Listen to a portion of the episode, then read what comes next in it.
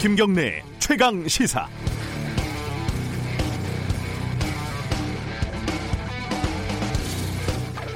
어린이집 애들 밥값이 하루에 얼마인지 혹시 아십니까? 점심값, 오전, 오후 간식비 이렇게 다 합쳐서 1,745원이라고 합니다. 믿기지가 않죠. 예, 저도 놀랬습니다. 하지만 가끔씩 언론에서 보지 않습니까?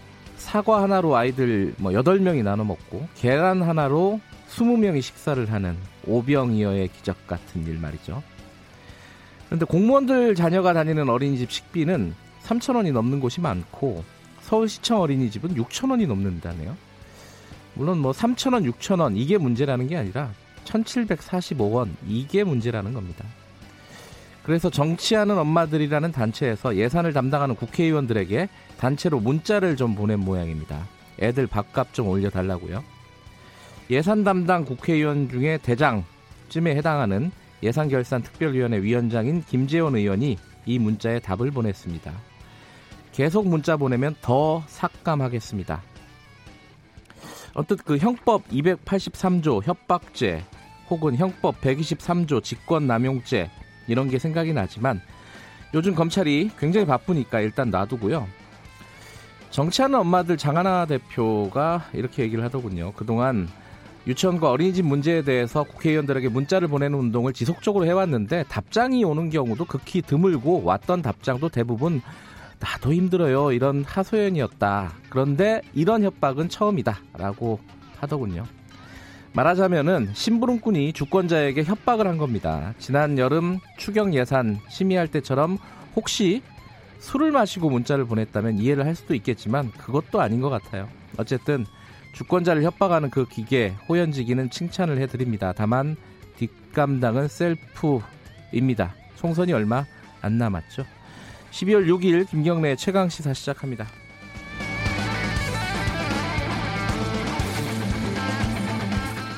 네, 김경래 최강 시사는 유튜브 라이브로도 함께 하실 수 있습니다. 샵 9730으로 문자 보내주시면은 저희들이 공유하겠습니다. 문자 아무리 많이 보내도 저는 협박하지 않겠습니다. 짧은 문자 50원, 긴 문자 100원. 어, 스마트폰 애플리케이션 콩 이용하시면 무료로 참여하실 수 있습니다. 오늘 날씨가 굉장히 춥습니다. 저 목이 약간 갔어요. 저 감기 기운 있는 것 같습니다. 여러분들 옷 따뜻하게 입고 나오시기 바라겠습니다. 오늘 주요 뉴스 브리핑부터 시작하겠습니다. 고발 뉴스 민동기 기자 나와 있습니다. 안녕하세요. 안녕하십니까. 추미애 법무부 장관 내정 요거부터 정리해 보죠. 지난 8월 9일 이후에 118일 만에 개각이고요. 네. 조국 전 장관이 사퇴한 지 52일 만입니다. 추미애 후보자가 인사통, 인사청문회를 통과하게 되면 네. 참여정부 시절 강금실 법무부 장관에 이어서 두 번째 여성 법무부 장관이 됩니다. 네. 오선의 국회의원이거든요. 윤석열 검찰총장과 어떤 관계를 설정할지가 벌써부터 주목이 되고 있는데요. 오늘 조선일보 기사 제목을 보니까 윤석열 상대로 링에 올린 예측 프로 파이터 뭐 이런 제목을 달았더라고요. 어, 추미애 후보자가 파이터군요. 그렇습니다. 조선일보에 따르면 그런데요. 네. 어제 그 추미애 내정자가 국회에서 기자들과 만났는데 네. 사법 개혁과 검찰 개혁은 이제 시대적 요구가 됐다 이런 점을 강조를 했습니다. 네. 아무래도 문재인 대통령이 추 내정자를 발탁한 것은 네. 뭐 국- 인사청문회 통과 가능성하고요. 검찰 개혁, 지역 탕평 인사, 여성 장관 확대 이런 점을 두루 좀 고려한 것으로 보입니다. 뭐 야당에서는 어 현역 불패, 의원 불패 요거 아니다. 어 각오해라. 뭐 이런 분위기긴 하더라고요. 그렇습니다. 좀 인사청문회 한번 지켜보도록 하고요. 이게 지금 사실 현안은 어, 김기현 사건, 유재수 사건 뭐 이런 것들인데 특히 김기현 사건 같은 경우는 청와대가 계속 그 해명을 하고 있는데 진실 게임으로 흘러가는 것 같아요. 그러니까 이 첩보를 청와대가 어떻게 파악을 하게 된 거냐? 예. 이 경위를 놓고 지금 당사자들 진술도 엇갈리고 네, 있습니다. 저도 헷갈립니다. 정리 좀 해보죠. 송병기 울산시 경제부시장이 어제 기자회견을 열었는데요. 네. 2017년 하반기에 이 총리실 행정관과 통화를 했는데 그때 이런저런 이야기를 나누다가 김기현 당시 울산시장 측근 비리가 언론과 시중에 떠돈다는 이야기를 나눴다. 네. 그러니까 굉장히 일반적인 이야기였다라고 얘기를 했고요. 다만 어제 그 송 부시장은 이른바 그 청와대 문모 행정관이 먼저 이런 첩보를 요구를 했는지 아니면 자신이 비리 의혹을 제보했는지 이 부분에 대해서는 또 명확하게 밝히지는 않았습니다. 네. 근데 첩보 문건을 만든 문무행정관은 송 부시장이 먼저 의혹을 제보해 왔다고 청와대 쪽에 밝혔는데요. 송 부시장이 자신이 먼저 첩보를 뭐 보내달라고 했다는 식으로 계속 말을 하고 있는데 네. 굉장히 억울해하고 있다는 게 청와대 음. 쪽의 설명입니다. 네. 어, 검찰은 지금 문무행정관을 불러가지고요 첩보 문건을 작성을 하고 보고한 과정 등을 조사를 했습니다. 그리고 어제 윤도한 청와대 국민소통 수석이 또 공개 브리핑을 가졌거든요. 네. 청와대가 제보자를 가렸다는 비판에 대해서 제보자가 누구인지 본인의 동의 없이 밝혀서는 안 된다. 만약에 밝혔다면 불법이 될 수도 있었다. 이렇게 반박을 했고요. 네. 송 부시장이 동의할 때는 첩보 원본은 물론이고 편집본도 공개할 수 있다고도 밝혔습니다. 그리고 이광철 민정비서관도 어제 또 공개적으로 또 반박을 했는데요. 네. 곽상도 자유한국당 의원이 조선일보와 인터뷰를 하면서 그 유재수 정보를 집, 집요하게 요구했다라고 지금 아, 말을 했거든요. 네. 이광철 비서관은 이건 완전히 사실과 다르다라고 부인을 했습니다. 근데 윤도한 수석이 좀 핀트를 잘못 짚은 것 같은데 이게 제보자가 누군지 밝히지 않았기 때문에 비판을 하는 게 아니라 공직자라고만 했잖아요. 그렇습니다. 예. 상대 캠프에 있었던 사람이라는 건 얘기는 했어야 되지 않을까라는 생각은 좀 들어요. 네. 그리고 뭐 캠프장에서 먼저 캠핑장 아 캠프장이 그냥- 캠핑장에서 만난 예. 지인이라고 했죠. 예 캠핑장에서 만났다 그랬는데 또 이 사람은 그렇게 얘기 안 했어요. 서울에 있는 친구가 소개해줬다는 얘기로 했는데 그렇습니다. 뭐가 이렇게 좀 디테일이 좀 안 맞습니다. 이게 해명이 논란을 음. 더 키웠다라는 비판도 나오고 있습니다. 네. 어 지금 선거법 어떻게 돼가고 있는지 국회 상황 좀 정리해 볼까요? 자유한국당을 제외한 이른바 그 4 플러스 1 협의체가 네. 오는 8일까지 패스트 트랙에 오른 공직선거법 개정안 등의 단일화를 이 도출하기로 합의를 했습니다. 그러니까 정기국회 종료 전날인 오는 9일 국회 본회의를 열어가지고요.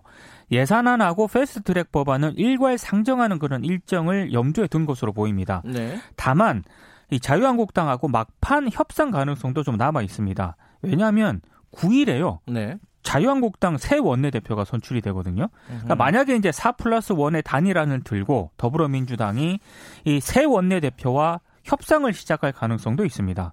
극적으로 합의가 되면 정기국회 내에 패스트 트랙 법안을 일괄 처리할 수 있게 되는 거고요. 음. 협상에 좀 시간이 걸린다 하더라도 임시국회를 열어가지고 이 법안을 일괄 처리할 가능성도 있습니다. 아, 근데 시간이 많지가 않아요. 9일날 투표 선거 선출돼가지고 바로 협상을 하루 반나절 만에 야 이거 좀 어려운데 네. 어쨌든 좀 보죠. 예. 어, 왕이 어, 국무위원 외교부장 이 방문을 해서 문재인 대통령 만났습니다. 이게 사실 굉장히 좀 행간을 읽어야 될 얘기죠. 그렇습니다. 어제 문재인 대통령이 왕이 외교부장을 접견을 했는데요. 예. 내년에 시진핑 중국 국가주석이 국빈 방한하기를 희망한다 이렇게 얘기를 했습니다. 네. 시 주석의 방한은 박근혜 정부 때인 2014년 7월이 마지막입니다. 네. 방한을 하게 되면 여러 가지 좀 의미가 있는 것 같고요. 왕이 부장은 문재인 대통령에게 현재 국제 정세는 일방주의, 강권 정치의 위협을 받고 있다. 양국이 대화와 협력을 강화를 해서 기본적인 국제 규칙을 잘 준수해야 한다. 이렇게 얘기를 했는데요. 지금 무역 분쟁주의잖아요. 미국과 중국이. 한중이 협력을 해서 트럼프 행정부의 일방주의와 보호무역주의에 맞서자 이런 메시지를 던진 것으로 보입니다. 네, 브리핑 끝나고 전문가 연결해서 어, 왕이 외교부장의 방한이 어떤 의미를 가지는지 좀 분석을 해보겠습니다. 마지막 소식 하나 전해주시죠. 법조 출입 기자니 MBC PD 수첩에 대해서 법적 대응에 나서기로 했습니다. 네. 대법원 출입 기자단 22명이 어제 성명을 발표를 했는데요. PD 수첩이 지난 3일 방송한 검찰 기자단 편은 법조 기자의 취재 현실과는 거리가 먼 왜곡과 오류 투성이라고 얘기를 했고요. 네. 전체 법조 기자단을 범죄 집단처럼 묘사를 해서 명예를 심대하게 훼손했다고 밝혔습니다. 사과와 정정 보도를 요구를 했고 민사 소송도 진행하겠다고 밝혔는데요. PD 수첩은 지난 3일 방송에서 검찰과 기자의 관계를 악어와 악어새 관계 같다는 현직 기자와 검사의 증언을 내보낸 바 있습니다. 뭐, 뭐 누구 말이 맞는지는 모르겠지만은 이걸 또 법적으로 소송까지 하는 거는 또 이게 법조 출입 기자라 그런가요? 그건 좀 좋아 보이진 않네요. 네, 그 오늘 뉴스 브리핑 여기까지만 듣죠.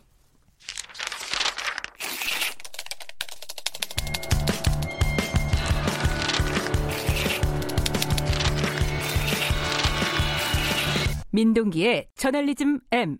네, 한 주간의 뉴스 중에 좀 이면을 들여다볼 부분을 파헤치는 시간입니다. 민노기의 저널리즘엠 오늘은 어떤 주제를 갖고 오셨죠? TV조선 보도를 좀 가지고 왔는데요. 네. 지난 8월 23일 TV조선이 9시 뉴스에서 보도를 했는데 제목이 이런 제목입니다. 강경화, 지소미아 파기 직전 고노의 미안해 문자 이런 아. 제목의 보도였고 단독 기사로 나갔거든요. 네. 그러니까 정부가 지소미아 파기 결정을 한 다음 날 보도한 그런 리포트였는데 뭐라 그러니까 보도 내용이 뭐냐면은요. 중국에서 고노 일본 외상을 강경화 장관이 만났는데 그랬죠. 귀국 비행기에서 내리고 나서야 이 파기 결정을 통보를 받았고 아. 상당히 곤혹스러워했다. 고노 일본 외상에게 미안하다는 문자를 보낸 것으로 알려졌다. 이런 내용입니다. 스미마생 이렇게 보냈나요? 아, 근데 어쨌든 이게 어 그때 보도가 돼서 뭐 논란이 있었는데 지금 갖고 오신 이유가 있을 것 같아요. 이게 방송통신심의위원회 방송심의 소위원회가 있습니다. 네. 지난 4일 회의를 열었는데 이 TV조선 보도에 대해서 방송심의 규정 객관성 조항을 위반했는지 심의를 했거든요. 네. 근데 문제 없다는 그런 결론을 내렸습니다. 그래요? 근데 정말 문제가 없는가? 제가 봤을 때 이건 문제가 있는 것 같은데 오늘 예. 이 얘기를 한번 해보고자 합니다. 이게 그때 당시에 보도가 나가고 난 다음에 바로 이게 사실 아니라고 외교부는 반박을 한 부분이죠, 이거는. 공개적으로 봐도 내- 보도 내용을 전면 부인을 했습니다. 네. 그러니까 사실이 아니다라는 입장을 공식적으로 내놓았고요. 네. 그런 사실 자체가 없다는 그런 내용이었거든요. 네. 근데 TV조선은 뭐 기사 수정은 물론이고 정정 등의 조처는 아직까지 안 하고 있습니다. 음. 자, 뭐 어떤 문제가 있는지 이 행간을 좀 읽어보죠. 가장 큰 문제는 어떤 겁니까, 이게? 강경화 장관 해명과 입장이 전혀 없고요. 네. 심지어 외교부 반론도 당시 보도에는 없습니다. 아, 그 처음에 보도할 때요. 그렇습니다. 취재를 안 하고 쓴 거군요. 그러니까 보통 그 일본 측 관계자 전원만 들어가 있던데요. 음. 통상 당사자 반론을 듣기 위해 취재를 했는데 네. 들을 수 없을 경우에 이런 내용이 들어가지 않습니까? 뭐 통화를 시도했으나 연락이 되지 않았다. 네. 입장 밝히기를 거부했다. 네. TV조선 보도에는 이것도 없습니다. 그러니까 음. 당사자 반론이나 해명은 아예 지금 들어가지 않았다는 그런 얘기인데요. 음흠. 이거는 취재의 기본인데 상당히 문제 있는 보도라고 저는 생각을 하거든요. 음흠. 그러니까 반론을 들어보는 시도조차 하지 않았다. 그렇습니다. TV조선 기자가요. 네. 근데 아까 그 방통심의위원회에서는 이게 문제 없다고 결론을 내렸다자 했잖아요. 예. 그럼 이런 부분들은 조사를 안 하는 건가요? 그러니까 위원들 사이에 이견이 좀 있었던 것 같습니다. 네. 심의위원 두 명은 행정지도인 권고를 주장을 했고 네. 세 명은 문제 없다 이렇게 주장을 했는데요. 대신 뭐 심의위 판단은 좀 존중을 할 필요가 있다고 보는데 네. 다만 제가 좀 주목해서 봤던 부분이 있습니다. 한 심의위원이 TV조선 측에게 이 외교부에 cross check를 했느냐, 반론 입장을 들었느냐 이렇게 물었거든요. 음. 네. TV조선 관계자가 그 부분은 우리 불찰이다 이렇게 해명을 합니다. 그러니까 반론 듣지 않고 네. 리포트 바로 내보냈다는 그런 얘기거든요. 음흠. 근데 저는 이 리포트를 쓴 기자나 이 리포트를 그대로 내보낸 데스크나 또 이게 문제 없다고 본 심의위나 제가 봤을 때는 이거 취재의 기본을 중요하지 않게 생각을 하고 있는 것 아닌가 이런 좀 의심이 좀 들고 있습니다. 또 문제가 어떤 문제가 있죠? 저는 이 리포트가 심의위로 갈 사안인가 이런 근본적인 생각을 하게 되는데요. 그건 무슨 말씀이세요? 그러니까 저도 데스크를 해봤지만 네. 이 TV조선 보도는 좀 부실한 기사입니다. 그러니까 네. 만약에 제 후배가 이 보도를 썼다면 네. 저는 보완 지시를 했거나 아, 보도 불가 결정을 내렸을 것 같은데 네. TV조선은 당사자 반론도 듣지 않고 문자를 직접 확인을 한 것도 아닌데 일본 측 관계자 전원만 듣고 이걸 단정적으로 보도를 했거든요. 네. 그것도 단독이라는 타이틀을 달고 네. 저는 이 정도 됐으면 심의위 가기 전에 TV조선이 기사 미비점 인정하고요. 음. 아, 시청자들에게 사과하거나 좀 얘기를 하는 게 좀 온당한 조치가 아니었나 이런 생각이 좀 들더라고요. 아, 그러니까 심의로 가기 전에 어떤 조치가 있어야 되는데 아무것도 안 하고 심의 가서 뭐 결정한 대로 보겠다 뭐 이 정도 태도가 문제가 있다 이런 거네요. 그러니까 심지어 음. TV조선이 심의위원들 앞에서는 본인들도 cross check 안 했다고 인정을 하지 않았습니까? 예. 그러니까 심의위원들 앞에서는 문제점을 인정을 하면서도 정작 시청자하고 독자들한테는 그냥 이런 음. 문제점 인정 안 하고 그냥 넘어가거든요. 네. 그러니까 심의는 비록 문제 없다고 결론을 내리긴 했습니다만 저처럼 예, TV조선 리포트는 상당히 문제가 있다라고 생각하는 시청자들도 네. 많을 것 같고요. 예. TV조선 측에 한 가지 당부드리고 싶은 거는 심의위로부터 면제부를 받았다고 이게 네. 좋아할 상황은 아닌 것 같습니다. 알 사람은 다 알지 않겠습니까? 네. 문자를 보냈다라는 걸 일본 측에서 누가 관계자가 얘기를 했던 모양이에요. 그 전원을 그렇죠? 이제 TV조선 음. 기자가 듣고 보도를 했는데요. 예. 이거 당사자한테 확인하는 건 정말 기본이라고 하기도 뭐하고 이거는 그러니까 당연 당연히 해야 되는 일인데 그것도 안 하고 기사를 썼다. 뭐. 기자, 데스크, 심의위 제가 봤을 때는 다 좀 미흡한 부분이 있는 것 같습니다. 뭐 종편 제가 잘 안 봐가지고 이 기사는 사실 본 적은 없는데. 네. 에, 알겠습니다. 이게 뭐 어쨌든 뭐 종편이 문제가 아니라 언론들이 이런 뭐 중재위나 뭐 심의 이런데 자꾸 가기 전에 잘못이 있으면은 자기 스스로 수정하고 보완하고 잘못 인정하고 이런 풍토가 만들어지는 게 더 중요하다. 뭐 이렇게 볼 수 있겠네요. 요즘 언론 보도의 정당성을 검찰과 자꾸 법원에 맡기잖아요. 언론도. 법원 검찰에 고소하고 뭐 민사 소송하고 이런 게 유행이죠. 뭐. 사실 그 전에 인정할 네. 건 인정하고 토론할 부분은 토론해야 네. 된다라고 생각을 하는데 네. 그런 문화가 좀 사라지는 것 같습니다. 그렇죠. 기자들 스스로 자꾸 법에 매달리면은 기자들의 입지만 줄이는 겁니다. 그렇습니다. 그렇죠? 예. 여기까지 듣겠습니다. 고맙습니다. 고맙습니다. 한 주간 고생하셨습니다. 고발뉴스 민동기 기자였습니다. 김경래 최강 시사 듣고 계신 지금 시각은 7시 41분입니다. 최강 시사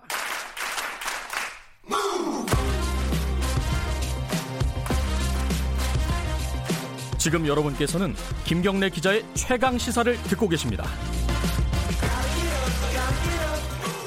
네, 밖이 많이 추운 모양이에요. 춥다는 문자도 많이 오네요. 지금 아직 출근 안 하신 분들은 옷 따뜻하게 입고 나가시기 바라겠습니다. 왕이 중국 외교부장이 우리나라를 방문했습니다. 문재인 대통령하고도 면담을 했고요. 이게 어 가장 표면적으로 보면은 2016년 사드 배치 이후에 처음입니다. 5년 만에 이제 외교부장이 방문을 한 거고요. 시진핑 주석은 아직도 안 왔죠. 예.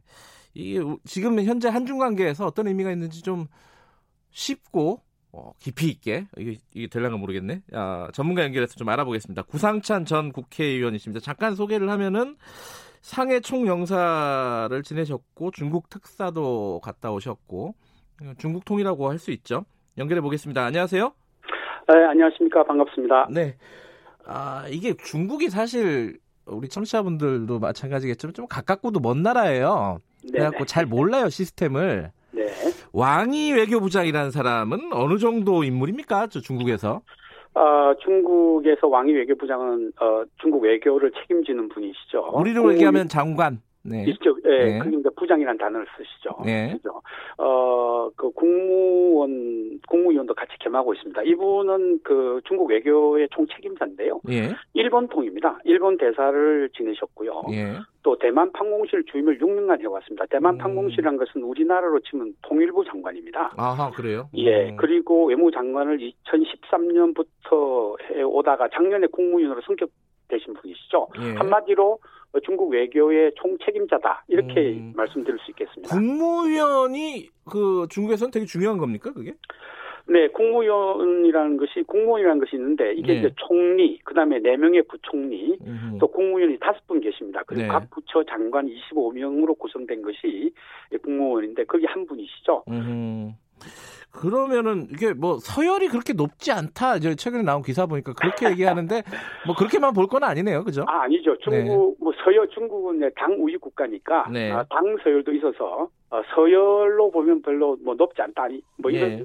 이렇게 평가하는 것보다 네. 중국의 총 책임자다 외교에 음. 뭐 그렇게 분석하고 보시는 게 맞을 겁니다. 지금 아까 제가 처음에 잠깐 말씀드렸는데 5년 만이에요. 2016년 사드 배치 이후에 요거 일단 외교부장이 왔다는 거는 어떤 그 시그널 어떤 신호일 것 같은데 뭐 어떻게 해석을 네네. 해야 됩니까 이거는? 아 왕이 부장이 어저께 첫 마디는요 전략적 네. 소통을 하기 위해 왔다 이렇게 얘기를 예. 시작했습니다. 한중 양국의 그 양자 무역이 작년에 3천억 달러가 돌파했는데 이런 이미 우리는 이익 공동체가 됐다 이렇게 음. 말하면서 네. 어, 중국 청도에서 열리는 한중일 정상회담 관련한 협의 예. 그리고 아직 그 오지 않았던 그 어, 시진핑 주석의 방한 문제 등을 협의하기 위해서 왔다. 네. 이렇게 얘기를 하고 있지만 이게 뭐 공식적인 목표나 목적이라면 쏙내는 말이죠. 네. 지소미아 그러니까 한일 군사 보호 협정과 수출 규제 등으로 멀어진 우리 한일 간의 관계 네. 그리고 방위비 분담 등으로 갈라진 한미 간의 관계 이 틈새를 파고들어서 네. 한반도에 결국 자국의 이익, 즉 중국의 이익 극대화를 통해서 어, 한반도의 영향력을 대가하기 위해서 온 것 아닌가 저는 이렇게 생각합니다. 음, 그런데 이게 여기 와서도 왕이 외교부장이 뭐 네. 강연이라든가 여러 가지 말들을 통해서 미국에 대해서 우회적으로 혹은 직접적으로 좀 비판하는 발언을 많이 했습니다. 네, 근데 이제 우리한테는 근데 미국이 동맹이잖아요. 네, 네. 근데 우리한테 와서 그런 얘기를 자꾸 하면 우린 좀 불편한 거 아닌가요, 이거? 어, 불편하죠. 네. 어, 그래, 아까 모두 말씀드렸지만 네. 중국이 한반도의 영향력을 확대하기 위한 막 그런 일련의 에, 제스처다 이렇게 볼 수 있겠습니다. 네. 사실 어저께 그 문 대통령을 만나면서 예. 그 한반도의 평화를 위한 여정에 에, 대통령이 이제 중국 정부가 아주 긍정적인 역할과 기대를 기여를 해준 데 대해서 감사한다 이렇게 네. 얘기를 했어요. 네. 또 어, 핵 없는 평화로운 한반도의 새로운 시대가 열릴 때까지 중국이 뭐 지속적으로 관심을 가지고 지원해달라 이렇게 네. 대통령이 얘기를 했거든요. 네. 근데 이제 왕이 부장은 아, 뭐 한일 중일 정상회담을 잘 하- 준비하겠다. 또 한중 정상회담을 잘 준비하겠다. 이렇게 얘기를 했지만 우리 김경미 기자가 어, 기록한 네. 대로 방점은 미국 비, 비방에 있었습니다. 네. 네. 그 어저께 대통령 앞에서도요. 어, 현재 국제 정세는 일방주의나 강권 정치가 세계를 이어가고 있다. 예, 그렇게 어, 얘기했죠. 예. 예. 이럴 때 우리 양국은 대화 협력을 강화해서 뭐 자유무역주를 수호하고 기본적인 국제 규칙을 잘 지켜야 한다. 네. 그러나 관권 정치는 실패로 끝날 것이다. 이렇게 미국을 맹비난했습니다. 그러니까요. 예. 그래서 이번에 목적이 모두 말씀드렸던 대로 어, 한반도의 여러 가지 그 불협 화음을 통해서 중국의 영향력 확대 가 주 목표가 아닌가 하는 네. 생각이 듭니다. 물론 부수적인 어, 목적은 어, 시진핑 주석의 방한 또 네. 우리 문재인 대통령의 방중을 협의하러 온 것은 사실입니다. 근데 이제 그 대통령 앞에서도 그렇게 미국에 대해서 어, 비판을 하는 어, 네. 그런 메, 어, 발언을 하면은 네. 네. 우리는 그럼 거기에 어떻게 반응을 해야 되는가? 이게 난감한 부분 아니에요? 그렇죠. 우리가 뭐 그렇죠. 거기에 박자를 맞춰줄 수가 없는 거잖아요, 지금. 그렇죠. 예. 그, 래서 이제 이런 것들은 사전에 예. 대통령 앞에서의 그 발언 같은 것도 사전에 어, 많은 그저 조정이 있어야 되거든요. 네. 그래서 이제 뭐 특히 이제 왕이 외교부장이 이 거침없이 말하는 스타일입니다. 예를 들면 아하. 한중 외교사에 아주 유명한 일화가 있는데요. 네. 그 강경호 외무장관이 이제 그 어, 무슨 대화를 상담 이제 대담을 하다가 네. 몇 가지고 온 저기 그 메모를 보면서 얘기를 했어요. 예. 그러니까 황 부장이 그 메모 보지 말고 그 장관의 생각을 얘기해보라. 뭐 이럴 정도로. 이렇게 모두 얘기하는 그런 어 그 아주 그 외교 스타일이 아주 강성인 외무부 장관이에요. 그래서 아마 우리 대통령 앞에서 그러고 그다음에 모든 그 외교부 장관이 이런 데 자기 생각을 거침없이 말하는 분이에요. 그러니까 뭐 캐나다 가서도 기자들을 또 혼내가지고 또 예, 화제가 그- 됐던 사람이죠, 이 사람이. 예, 예. 이분은 외교의 그 의전이라든지 이런 것보다는 예. 어, 중국의 이익을 대변하는 아주 강한 중국의 외무부 장관이다. 그래서 음. 시진핑 주석의 사랑을 받고 있고요. 아하. 외무 관료로서 저기 말단에서 여기까지 국무위원까지 승장하신 분이라서 제가 보기에는 굉장히 그 국가관이라 그럴까요? 뭐 이런 게 아주 강한 분이라서 예. 그런 스프링이 일어났다고 저는 봅니다. 그 시진핑 주석이 어, 한국 방한을 하게 될까요? 이 그 부분이 좀 관심사 아닙니까 우리로서는? 예, 저는 가능성이 굉장히 높다고 봐요. 왜냐하면 아 그래요? 예. 네, 그 중국의 입장이 이제 그이 한반도에서 어 그 뭐라 그럴까요? 어 그 영향력 확대, 네. 예, 이런 것을 보면 어 그 왕이 부장이 꼭 그 여기 와서 네. 어 뭐라 그럴까요? 그어 한반도 영향력 강화 네. 그리고 또 이제 지금 뭐 중거리 미사일이라든지 여러 가지 현안들이 있지 않습니까? 네, 네. 예, 이런 거를 해결하기 위해서도 어, 와서 어, 한국의 그 어, 민심이나 또 저 문재인 대통령과의 관계를 회복해서 네. 어, 어, 미사일 문제라든지 예. 뭐 이런 것을 해결하기 위해서도 어, 꼭 오지 않겠냐 상반기에.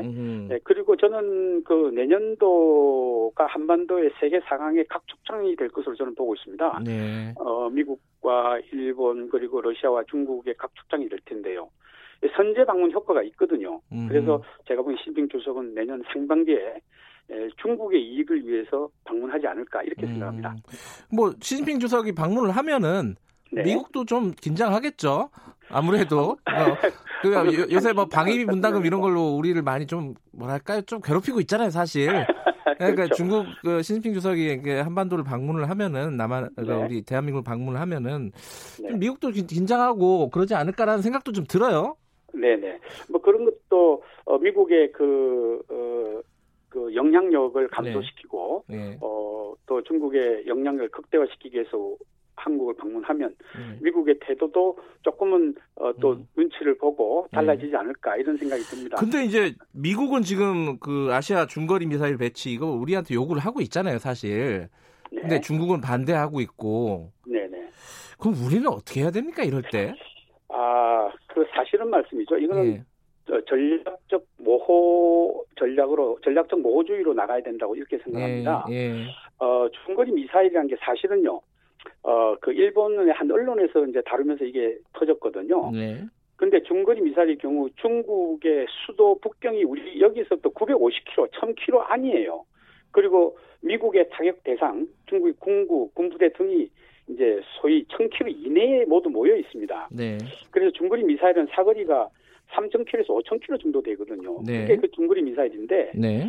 중국의 많은 군사 전문가들도 한국에 배치하지 않을 거라고 생각하고 진단을 하고 있어요. 네. 사드 배치 때문에 논란 중국의 과잉 반응이 아닌가 저는 이렇게 생각을 합니다. 음. 오히려 중거리 미사일이 사거리가 3천에서 5천 정도 되면요. 이거는 괌이나 필리핀에 배치하는 것이 그 무기 사용의 유효한 방법이겠죠. 네. 소총으로 해결할 수 있는데 그걸 대포로 해결할 수 있게 해결하려고 하는 것은 제가 아니라고 보는 거죠. 예. 그래서 중거리 미사일은 제가 보기에는 그렇게 큰 이슈가 되지 않을 것이다. 이렇게 음. 보고 있습니다. 네. 뭐 중국은 뭐 다르게 볼 수는 있겠죠, 근데 그죠? 아, 그렇죠. 네. 네. 근데 요번에 왕이 외교부장이 방, 방한하고 할 때 그 네. 사드 사태 이후에 그 중국에서 네. 한한령을 내렸잖아요. 네네네. 네, 네. 근데 그 부분을 좀 해제해달라고 적극적으로 우리가 좀 요청을 해야 되는 거 아니냐 이런 얘기도 있었던 것 같은데 그 얘기는 잘 안 나오더라고요. 어, 제가 그 보도를 통해 들은 바는 네. 외교부에서 그걸 강하게 제기를 했다고 합니다. 아, 그래요? 속 시원, 예, 속 시원한 음. 대답을 어, 받지는 못했죠. 아, 대답은 못 받았지만은 예, 예, 예. 예. 그 중국 사드 배치 후에 우리나라 사업의 전반에 걸쳐서 이제 수출이나 수입에 제재를 가하고 있거든요. 네. 특히 이제 중국 관광객들의 단체 관광객들에 대한 저 그 비자를 안, 아직까지도 안 내주고 있습니다. 아하, 예, 예. 예. 근데 중국의 공식 발표는 한한령이라는 단어 자체가 없다 이렇게 뭐, 얘기를 하고 있거든요. 공식적으로는 그렇게 얘기하죠. 예, 공식적으로 예. 그렇게 얘기를 하고 있습니다. 근데 각 단체들한테 자제, 자율성에 맡기고 있다 이렇게 음. 얘기하지만 네. 중 정부의 그 눈치 보기에 급급한 중국의 사업가들이요 절대 네. 정상화할 수 없습니다. 그래서 음. 제가 보기에는 이 문제는 말이죠. 네. 정상회담을 통해서 음. 뭐 선물 보따리를 푸는 형식으로 네네. 네. 그렇게 해결이 되지 않을까. 음흠. 그러니까 속도는 느리지만 해결은 될 것이다. 음. 아, 뭐 이렇게 생각이 듭니다. 내년에 시진핑 네. 주석이 방문, 방한을 한다면은 뭐 그때쯤 해결이 될 수도 있겠다 이렇게 예측해 볼 수는 있겠네요. 예, 그렇게 음. 보시는 게 맞지 않겠나 싶습니다. 예. 네. 마지막으로요. 어, 네. 뭐 시간이 길지는 않지만은 이게 네네. 사실 우리가 중국과 미국 사이에 껴서 참 힘들지 않습니까? 어, 지난 정부 때 보면은 어, 중국하고 좀 지나치게 가까워져서 좀 힘들었던 측면도 있고요. 그런 네네. 비판도 있었고 그리고 사드 배치 때문에 또 이게 한꺼번에 또 뒤집어지고 네. 이 중국을 우리는 어떻게 활용을 해야 될까 이 부분에 대한 뭐 마, 말씀 좀 듣고 마무리하죠. 예, 그 옛날에 그 이제 일본이 우리가 가깝고도 먼 나라 이렇게 그렇죠. 우리가 예. 얘기했지 않습니까? 네. 이제 중국이 가깝고도 먼 나라 이렇게 판단할 수 있겠습니다. 왜냐하면 아.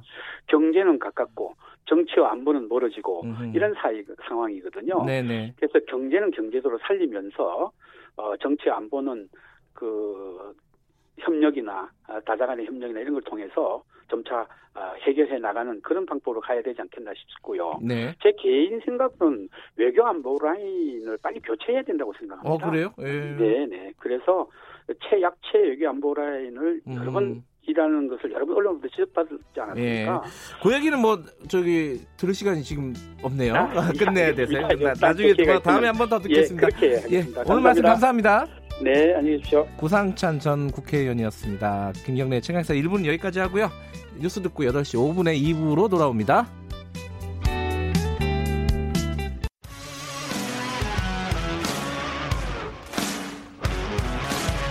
뉴스타파 기자 김경래 최강 시사. 김경래 최강 시사 2부 시작하겠습니다. 어, 청와대 압수수색 검찰이 진행을 했고요. 그리고 김기현 사건, 유재수 사건 뭐 이렇게 부른다면요. 어, 이 사건들은 어, 가라앉지 않고 있습니다.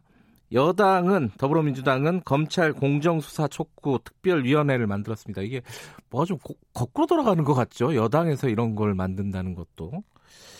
어, 더불어민주당 검찰 공정수사 촉구 특별위원회 설훈, 설훈 위원장 연결해 보겠습니다. 안녕하세요. 네, 민주당의 설훈입니다. 네. 위원장님이 어, 어제 특위에서 이렇게 얘기를 하셨대요. 그 해방 후 집권당에서 이런 검찰 공정수사 촉구위원회를 만든 거는 처음일 거다. 이렇게까지 해야 되는 상황입니까? 그거 좀 말씀을 해주세요, 먼저. 네, 그 그럴 수밖에 없게 만들어져 있습니다. 일단 우리는요, 네, 어 공수처를 설치하라는 국민 명령에 따라서 공수처법이 지금 만들어져 가고 있지 않습니까? 네, 왔습니다. 그 다음에 검찰과 경찰의 이 수사권 조정을 하라는 것도 오래된 얘기죠. 네. 그래서 그 두 가지를 엎어서 검찰 개혁이라고 그러죠. 네. 검찰 개혁은 검찰이 과도한 권력을 갖고 있다. 이 권력을 정상 체제로 돌려놓자. 국제 기준 맞게 하자. 이게 지금 이, 이 사건의 전체적인 흐름의 중간에 있는 내용입니다. 네. 이를 둘러싸고 검찰이 지금 이걸 막기 위해서 나서는 작태라고 보거든요. 그걸 막기 위해서? 네, 아. 검찰은 자기 권력을 내려놓으라는 국민의 요구에 대해서 네. 그렇지 못하겠다. 우리 그대로 가겠다. 이겁니다. 프레임은 그렇습니다. 그런데 예. 하나하나 보면은 지금 뭐 이 하명 수사라고 얘기를 하는데 하명 수사는 표현 자체가 잘못된 겁니다. 왜 그런가 하면 네. 어, 이 검찰이 지금 자기들에 대해서 권력을 이그 다운시키려 내려놓도록 하는 국민적 요구에 대해서 우리 정부와 그리고 여당이 나서고 있으니까 검찰이 청와대가 잘못하고 있다. 네. 이런 이제 그 잘못된 거를 더 씌우기 위해서 프레임을 만든 겁니다. 음. 하명 수사. 네. 이런 형식으로 나오는 거고 그래서 이건 그 아니죠. 근데 이 저 그 선출직 공직자 울산시장에 대해서는 비리 혐의가 있어도 청와대에서 어떻게 할 수가 없습니다. 네. 음, 감찰 못하도록 돼 있습니다.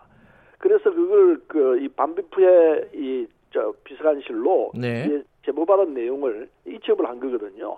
근데 제보 자체도 이미 김기현 울산시장에 대해서는 청와대 제보가 들어오기 훨씬 전부터 네. 울산 시내에서 쫙 퍼져 있었던 내용들이고 네. 울산 경찰이 김기현 전 시장에 대해서 수사를 하고 있었, 내사를 하고 있었습니다. 네. 그게 제보 형식으로 정리가 돼가지고 청와대로 보고가 됐고 청와대에서는 그 보고된 내용을 보니까 이건 안 되겠다. 네. 그래서 반부패 부패 비서실가 비서관실로 옮겨가지고 청와대에서는 경찰로 다시 그걸 내려부른 거죠. 수사하라. 알겠습니다. 그 서른 의원님, 이, 어, 지금 처음부터 끝까지 말할 기세, 다 말씀해 주실 기세인데, 하나하나 좀 여쭤볼게요. 예. 예.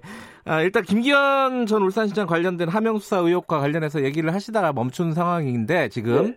그 앞에 그 말씀하셨어요. 검찰이 지금 이제 검찰 개혁과 관련된 두 가지 공수처와 검경 수사권 조정 요거를 무산시키기 위해서 지금 이런 일들을 벌이고 있다 이렇게 하셨잖아요. 말씀하셨잖아요. 그렇죠. 예.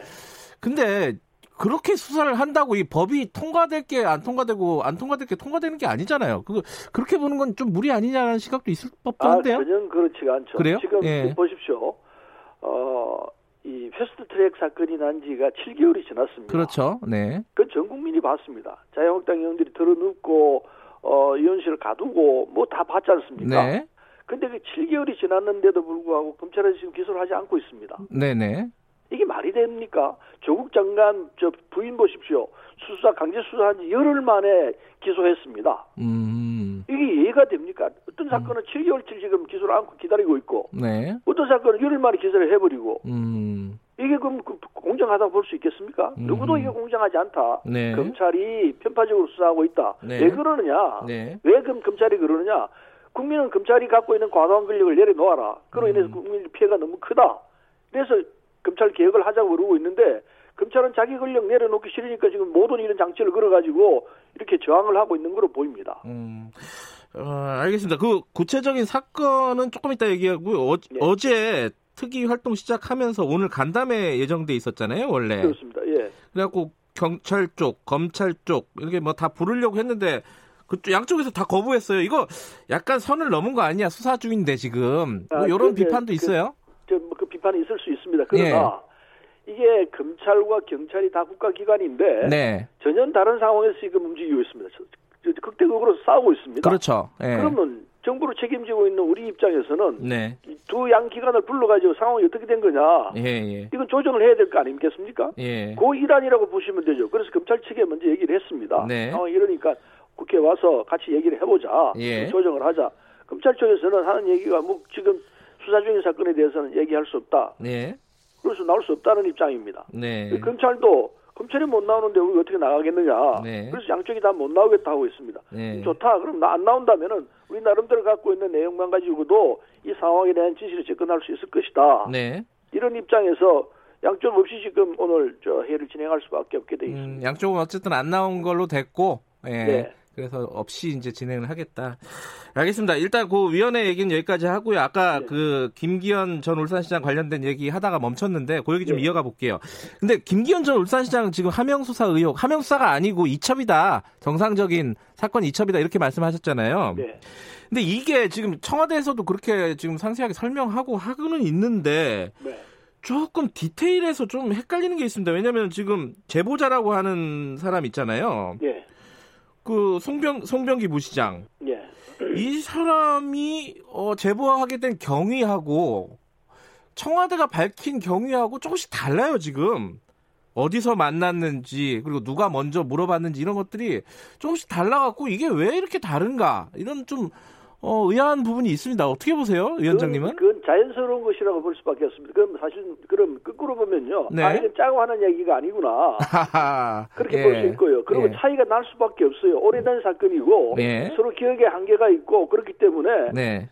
디테일한 부분에 들어가 보면 약간씩 약간 차이가 날 수밖에 없어요. 음. 그런 전체적인 흐름에서는 같은 이야기죠. 음흠. 날짜, 시간 뭐 등등 이런 장소 이런 등등에서는 약간 차이가 있을 수밖에 없기 때문에 네. 그런 걸 가지고 뭐 틀렸다 맞다 얘기하면은 음. 이건 진실에 접근하는 방법이 아니라고 봅니다. 아, 큰 틀에서 보면은 지금 이제 또 일치한다 이런 말씀이시고. 그렇죠. 예. 근데 이게 지금 큰 틀에서 보면요. 이 예. 상대방 후보 어, 야당 후보의 여당 후보의 캠프에 있는 사람이 청와대에 제보를 한 거고 청와대에서 이첩한 거는 이건 다 서로 인정하는 부분이잖아요. 그렇죠. 네. 그게 좀 문제가 있는 거 아니냐 이렇게 보는 시각이 있는 거잖아요. 이건 어떻게? 어, 그런데요. 예, 아까 예. 말씀드렸듯이 김기현 전 시장 사건은 울산 시내에 파다했던 겁니다. 원래부터 파다했다. 어 그렇죠. 그 예. 그 동생과 형이 관련돼 있거든요. 네. 그리고 업자들이 같이 관련돼 있기 때문에 네. 지금 뭐 30억을 주고받고 뭐 이런 사건들이 걸려 있어가지고 자세하게 지금 얘기를 다 못하겠습니다만은 네. 이미 울산 사회에서는 다 알려져 있던 사실들이고 네. 그래서 이게 이제 뭐 어느 쪽이든지 간에 이건 이거 이래서는 안 된다. 경찰이 제대로 수사를 하게끔 해야 된다. 이래서 청와대에 이제 제보가 된 거죠. 음. 청와대 쪽에서 내용을 보니까 아까 말씀드렸듯이 이게 감찰을 할 수 있는 사안도 아니고 네. 이건 수사를 해야 되는 상황이구나 해서 경찰에 이첩을 한 겁니다. 네. 그 당연히 해야 될 일이죠. 그걸 음. 무슨 뭐 청와대 하명 사건이라고 이렇게 프레임을 지으면은 음. 그건 엉터리죠. 하명이 아니다. 에. 당, 당연히 해야 될 경찰에 대한 이첩이죠. 네. 수도 없이 많은 이런 제보들이 올라옵니다 청와대로. 예. 그럼 그거 다 일일이 다 한명 해석을 하겠습니까? 그거 아니고 이거는 예. 경찰이 자동적으로 그냥 넘어가는 사건들이에요. 예. 아 그리고 이, 이 사건이 수사가 지금 진행되는 와중에 어, 그 특감반원 전 특감반원 한 분이 돌아가셨죠. 예, 극단적인 선택을 했습니다. 이 근데 그 이후에 상황을 보면은 이게 이해가 납득이 안 되는 부분이 있어요. 검찰은 왜 경찰이 수사하고 있는 휴대폰을 압수를 해갔을까? 이거 어떻게 보십니까 이거는? 이게 상식과 전혀 달라요. 예. 이게 이제 그 이 그분이 돌아가셨을 때 유족들과 청와대 관계자가 얼싸안고 우는 걸 봤습니다. 네. 그 두 분이 얼싸안고 울 때는 이 상황에 대해서 유족들이 제일 잘 알아요. 네. 돌아가신 분이 잘 알겠지만 그러니 그만큼 유족들은 알고 있죠. 만일에 청와대가 잘못했다면요. 네. 유족들이 얼싸안고 같이 울겠습니까? 음. 음. 나는 그거 보고 그 장면이 TV 나오는 걸 보고 아 이건 뭐 검찰의 과도한 수사 때문에 저분이 돌아가셨구나. 별건 수사든지 과도한 수사 때문에 돌아가시고 금방 알았어요. 그래서 검찰에서 무슨 소리를 하든지 간에 이건 잘못된 수사입니다. 근데 수사, 수사 를 하는 원인이 뭐냐? 아까 예. 말씀드린 대로 검찰 권력을 내려놓지 않는 이런 틀 속에서 진행되는 하나의 이 사건이죠. 그렇게 봐야 합니다. 그 위원장님이 그 잘못된 수사라고 이걸 규정을 한다면은 네. 민주당에서는 지금 그렇기 때문에 검찰 혼자 수사하지 말고 경찰하고 같이 해라, 합동 수사해라, 뭐 이런 얘기를 하고 있잖아요. 당연하죠. 두 국가기관이 서로 다른 똑같은 사건에 대해서 서로 다른 입장을 갖고 있다면 어느 쪽이 맞는지 우리 입장에서 판단하기 쉽지 않지 근데 그게 현실적으로 가능하냐 이게 문제죠. 현실적으로 가능하게 해야죠. 이런 아. 경우에는 하도록 할 수 있도록 제3자가 지켜보고 예. 그리고 이 저 금경 양측이 함께하는 이런 형태를 만들어야 한다 생각합니다. 왜 못할 수 있습니까? 아 그게 누가 지시할 수 있는 권한이 누구한테 있는지 그거를 권한 예. 권한을 떠나서 이건 예. 상식에 관한 문제일 거라 생각합니다. 예. 방법은 여러 가지 있을 수 있다 생각하는데 네. 검찰과 경찰이 할 수 있다면은 함께 합시다 하고 나서야 한다고 음. 봐요. 그래서 공정한 선거 수사 결과가 나오도록 해야죠. 국회 차원에서는 근데 특검을 추진하는 게 더 빠른 거 아니에요? 특검을 할 수도 있다 생각합니다. 예. 특검을 하려면 절차가 복잡하고 법을 만들어야 되고 이게 금방 할 수 있는 일은 전혀 아니에요. 아하. 이것도 몇 달 걸립니다. 예. 그러면 사건 다 지나가 버리고 난 뒤에 이게 특검이 만들어지는데 특검 말은 좋지만은 예. 특검이 금방 그냥 만들어져 가지고 오늘부터 특검이다 이렇게 되면 좋지만은 이거 그렇게 네. 잘안 됩니다. 예. 그래서 특검도 문제가 있고 제일 좋은 방법은 검찰과 경찰이 같이 하는 방법을 어, 해낼 수 있으면 좋은데 검찰이 안 할라 할 거예요. 음흠. 자 유재수 사건도 잠깐 한두 가지만 여쭤볼게요. 네. 박형철 반부패 비서관 네. 이분이 지금 검찰에 가서 이렇게 진술을 했다고 합니다. 그 조, 원래는 수사 의뢰를 하려고 했었는데 유재수 건에 대해서 그런데 조 전 장관 주변에서 어, 조국 전 장관이죠. 전화가 너무 많이 온다. 뭐 이런 얘기가 나오고 감찰이 중단됐다. 이렇게 진술을 했다는 거예요. 지금 나오는 얘기는. 이거 어떻게 봐야 됩니까? 이게 청와대에서 뭔가 문제가 있었던 거 아니에요? 이 부분은? 네, 그 부분도요. 예. 박형철 비서관이 진술했던 내용이 검찰발로 나온 겁니다. 그렇죠. 검찰이 하는 얘기입니다. 예. 근데 지금 우리는 검찰이 하고 있는 내용에 대해서 신뢰하기가 참 힘듭니다. 음흠. 그래서 이것도 더 따져봐야 할 겁니다. 네. 이 현재 수, 의혹 수준에서 나오고 있는 건데 네. 이게 지금 검찰이 이 저 공포를 하지 말라고 피사실을 공포를 하지 말라고 돼 있는데 네. 이런 게 나온다는 자체가 저는 이해하기 쉽지가 않습니다. 음. 어쨌든 네. 어쨌든 이건 아직은 이 의혹 수준이기 때문에 네. 더 지켜봐야 할 문제라고 생각합니다. 알겠습니다. 요거 하나 여쭤보죠. 추미애 후보자 이제 후보자라고 불러야겠네요. 그 네. 법무부 장관 후보자. 네. 조국 전 장관보다 더 개혁적인 어, 차기 법무부 장관이 나올 것이다. 뭐 이렇게 조 전 장관 얘기를 했었어요. 네. 더 개혁적이고 더 센 거 맞습니까? 어떻게 보십니까? 뭐 국민이 판단하시는 문제인데 서른 위원장께서 판단하시기에는 네, 어떻습니까? 전 대표는 추다라크라고 불렀죠. 네. 이게 이제 잔다르크처럼 용기 있게 일을 처리한다 이런 저, 호칭인데 네. 뭐 충분히 그럴 거라 생각합니다. 당 대표를 지냈고 네. 판사 출신이지 않습니까? 네. 이 사법부 상황에 대해서 정확히 알죠. 검찰에 대해서 정확히 이해하고 있는 분이기 때문에 네. 거기다가 성정 자체도 뿌리를 못 찾는 분이죠. 음흠. 옳지 않으면 반드시 그 바르게 잡는 분이기 때문에 이번에 검찰 이 그 개혁에서는 누구보다 앞장설 거라 생각합니다. 네. 더군다나 국민이 원하는 일인데 뭐 국민이 원한다면 추미애 대표는 발벗고 뛰어가는 성질이니까 충분히 해낼 거라 생각합니다. 추미애 후보자가 법무부 장관이 되면은 가장 먼저 해야 될 일을 시급한 일이 뭐라고 보십니까?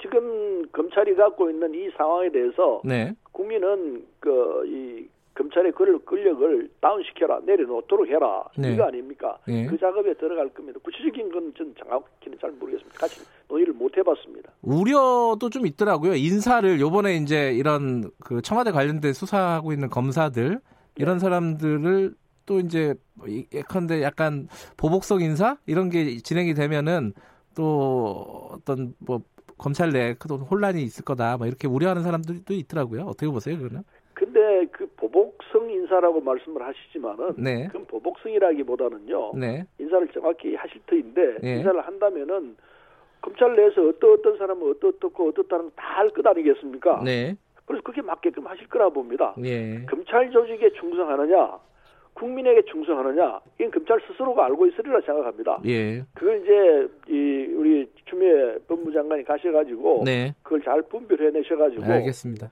하실 예. 거라 봅니다.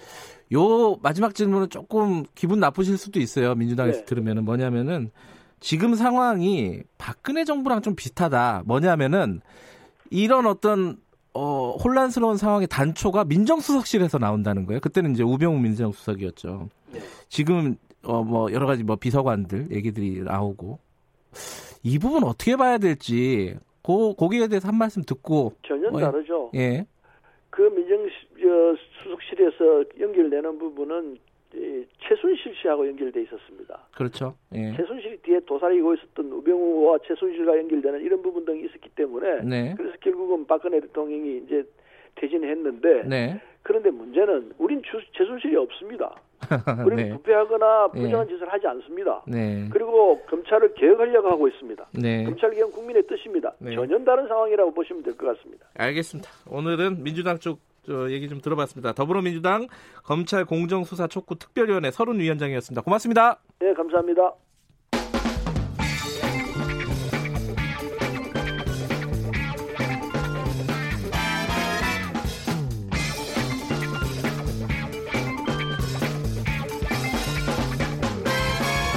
윤태곤의 눈. 네, 윤태곤의 눈 의제와 전략그룹 더모아의 윤태곤 정치 분석 실장 나와 계십니다. 안녕하세요. 네, 안녕하세요. 어, 추미애 법무부 장관 후보자 얘기 서른 위원장하고 네. 잠깐 했었는데 어, 이게 꽤 오래 걸렸어요 인선이. 조국 전 장관 사퇴한 지 52일 만이에요. 그러니까 생각보다 두 달 가까이 됐네요. 어, 그렇죠, 네. 거의 두 달 됐죠. 원래는 다른 사람 얘기 많이 나오지 않았어요? 그러니까 이제 이런 거죠. 검사 출신은 선택지 밖이었을 거고 네. 원래부터 네. 네.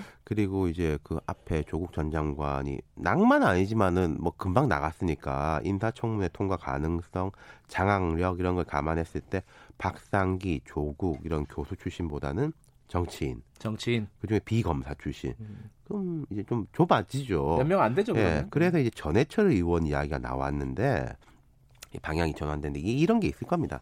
전해철 의원은 핵심 친문, 이른바 삼철로 꼽히는 사람이잖아요. 네. 그럼 또 뭐 야당에서 뭐 난리나고 음. 이 상황에서 지금 민정수석실 뭐 이런 상황인데 뭐 이 사람을 또 법무부 장관 하는 게 맞냐 네. 이런 이야기가 나왔을 것이고 추 의원은 당 대표 시절에 대선 후보였던 문 대통령하고 호흡을 잘 맞췄는데 뭐 원조 친노 친문 이런 쪽은 아니잖아요. 그렇죠. 네. 그게 현 국면에서는 장점인 거죠. 좀 소모적인 정치 시비를 피할 수 있다.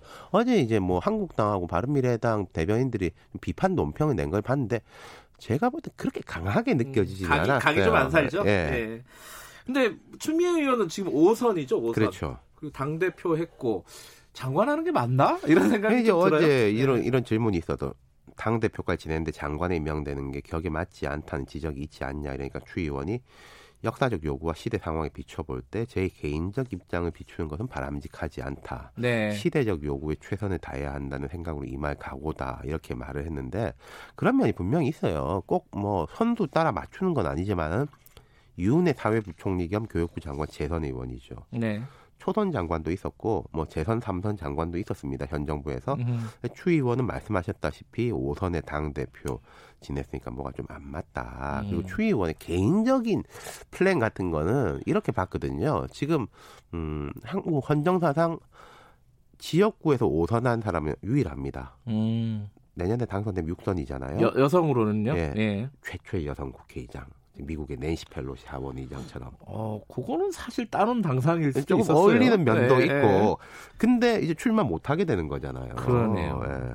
아, 그 부분은 개인적으로 좀 아깝겠네요. 예. 근데 음. 이제 법무부 장관이라는 위상이 위상과 주목도가 많이 달라졌죠. 음. 이제 일개 장관이 아닌 거죠. 네, 네. 그리고 추 의원 본인은 그렇지만 여권 입장에서는 이만한 사람이 없다. 아까 말씀드린 그런 백그라운드도 있고 법조인 출신이죠. 판사 출신이죠. 사법시험 기수도 윤석열 총장보다 구기수입니다. 아이고요. 네. 옛날 말로 하면 네. 하늘 같은 선배군요. 그렇죠. 그리고 뭐 이런 요즘 잘 안 따지는데 대구 경북여고를 나와가지고 시집은 전북 정읍으로 갔어요. 대구의 아, 딸 영호남 화 호 남의 화, 며느리 뭐 예. 그리고 재산도 2018년 기준으로 13억 13억이 뭐 작은 돈은 아닙니다만은 국회의원으로 치면은 좀 평균 이하다. 아 그렇군요. 예. 어 이게 그 부부가 제가 알기로는 둘 다 법조인이잖아요. 그렇죠. 그런데 그 재산이 상대적으로는 적다는 건 네, 조금 그러니까 의외네요. 음. 정읍에서 아마 그 변호사 생활을 하고 예. 있을 거예요. 서울이라든지 예. 이런 쪽이 아니라. 어쨌든 뭐 격이 안 맞는다 이런 얘기는 좀 이제 우리나 우리나라에서 좀 그런 것도 좀 약간씩 틀을 깨는 게 그렇죠. 좋지 않을까라는 생각도 네. 들어요. 네. 대통령 끝나고 나서 국민의원 할 수도 있는 거잖아요. 네. 외국 같은데 보면은 네. 외국 같은데 네. 보면 우리는 절대 안 되죠 그게. 그러니까 이게 뭐 약간 다른 이야기인데 네. 추미애 의원이 격을 낮췄다면은 이런 것도 필요해요. 격을 올릴 필요도 있는 거예요. 젊은 사람을 과감하게 발탁해가지고 국무위원을 쓰고 뭐 개각이 좀 음. 진행될 테니까 한번 기대해 보죠. 어쨌든 그 추다르크 별명이 네. 그렇잖아요. 강골이란 뜻이죠, 이게. 뭐 그간의 보수 언론과 각 세우는 것도 마다치 않았고 뭐 한참 전 이야기입니다만은 그 삼성 엑스파일에 보면 이 사람 아. 돈을 안 받으니까 와인 같은 걸 줄 수 있는 방법을 생각해봐라. 뭐 이런 거가. 나온 게 추의원한테는 되게 명예고 영광인 거잖아요. 예. 예. 그리고 이분이 돌파력은 좋은데 뭐 좀 인화는 약하다 이런 평가도 있어요. 기자들하고도 싸웠던 예. 일화도 있고 근데 그래요. 예. 지금 법무부 상황에서는 그게 오히려 장점이 될 수도 있을 음, 것이다. 음, 그리고 어제 이제 뭐 윤석열 검찰총장과 호흡 어떻게 할 거냐 하면 보통 덕담하지 않습니까? 첫날인데 음. 개인적 문제는 중요한 것 같지 않다. 그 지금 덕담할 상황은 아니잖아요. 그렇죠. 어쨌든 어, 기대가 있는 거죠 지금 추미애 후보자에게. 자, 네. 근데 이제 어차피 공수처법 검경수사권 조정 등은 국회에 올라가 있는 거예요. 네. 장관이 뭐 딱히 이제 하고 말고가 없습니다. 네. 그럼 장관이 할 수 있는 것은 법무부 훈령이라든지 직제 개편 네. 지금 네. 이제 뭐 언론 접촉 금지 뭐 이런 것들은 좀 말이 많은데 그런 거라든지 중앙지검의 특수부를 줄인다 늘린다 이런 거는 법무부 장관이 할 수 있는 거예요 그렇죠. 고유 권한이고 그리고 인사. 인사가 사실 제일 예민하고 중요한 문제 아니겠습니까? 지금 이렇게 봅니다. 추 의원이 12월 말쯤에 청문회를 하는 게 이제 민주당 계획인데 그럼 이제 1월에는 장관 되는 거 아니겠어요? 네. 그 안에 파악을 해가지고 장관 된 직후에 좀 인사를 할 거다. 네. 원래 검찰 정기 인사가 2월인데 한 달 정도 땡길 거다. 음. 이런 이제 관측들이 있는데 이런 거예요. 자, 민주적 통제, 장악, 견제 정치적 입장에선 각각 다른 단어를 선택하겠지만은 실제 행위로 보면 그 같은 행위일 수 있는 거거든요. 그렇지 음. 않습니까? 음, 그렇죠. 음. 그럼 그게 이제 양날의 칼인 거죠. 검찰을 민주적으로 통제한다. 이건 이제 좋은 건데 검찰을 장악한다. 뭐 청와대나 여권에 대한 수사를 확 줄어들게 만든다. 그럼 검찰 개혁의 대전제하고 또 어긋나는 방향이 되는 음, 거잖아요. 그렇죠. 그래서 아까 서른 의원도 이 부분에 대해서는 뭐 잘하실 거다 정도로 이제 말을 하는 걸 예, 봤는데 예, 예. 거기서 이제 어떤 균형을 잡느냐 그게 이제 음. 제 관건이겠죠.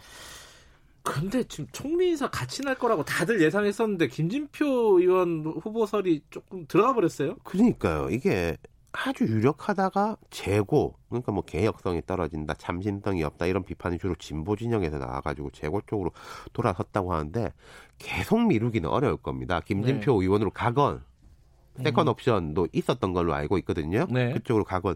지금 가만 보시면요. 이낙연 총리 TV에서 안 본 지 한참 됐을걸요? 음 그러네요. 일정을 확 줄인 지가 좀 됐어요. 해외 일정이라든지 이런 것도 저희 안 하고 음. 많이 줄여 그 가만 말씀드리자면 뭐 짐쌀 준비를 해놓고 있다 나가는 사람 입장에서는 근데 어떤 보도를 보니까 짐 쌀 준비를 했다가 다시 푸는 느낌 그러니까 이제 뭐 이게 김진표 카드가 늦어지면서 그렇게 되는 건데 근데 오래 밀릴까는 싶어요 이게 그래요? 나가기로 다 됐다라는 것은 음. 그 장악력이라든지 이런 문제도 있고 또 본인의 좀 의지도 약간 김 빠지는 이런 것도 있으니까요. 그래요. 어, 어쨌든 뭐 총선 때까지 또 안 바꾼다 이런 얘기인데 그거는 희박하다고 네, 보시는 저는 거네요? 희박하다고 봅니다. 가능성이 음. 0%라는 건 세상에 없지만은 네, 높지는 않은 것 같아요. 지금으로서는 좀 희박하다. 네. 알겠습니다. 오늘 말씀 잘 들었습니다. 네. 윤태곤의 눈이었습니다. 김경래 최강시사 2부는 여기까지 하겠습니다. 저는 잠시 후 3부에서 돌아오고요. 일부 지역국에서는 해당 지역 방송 보내드립니다.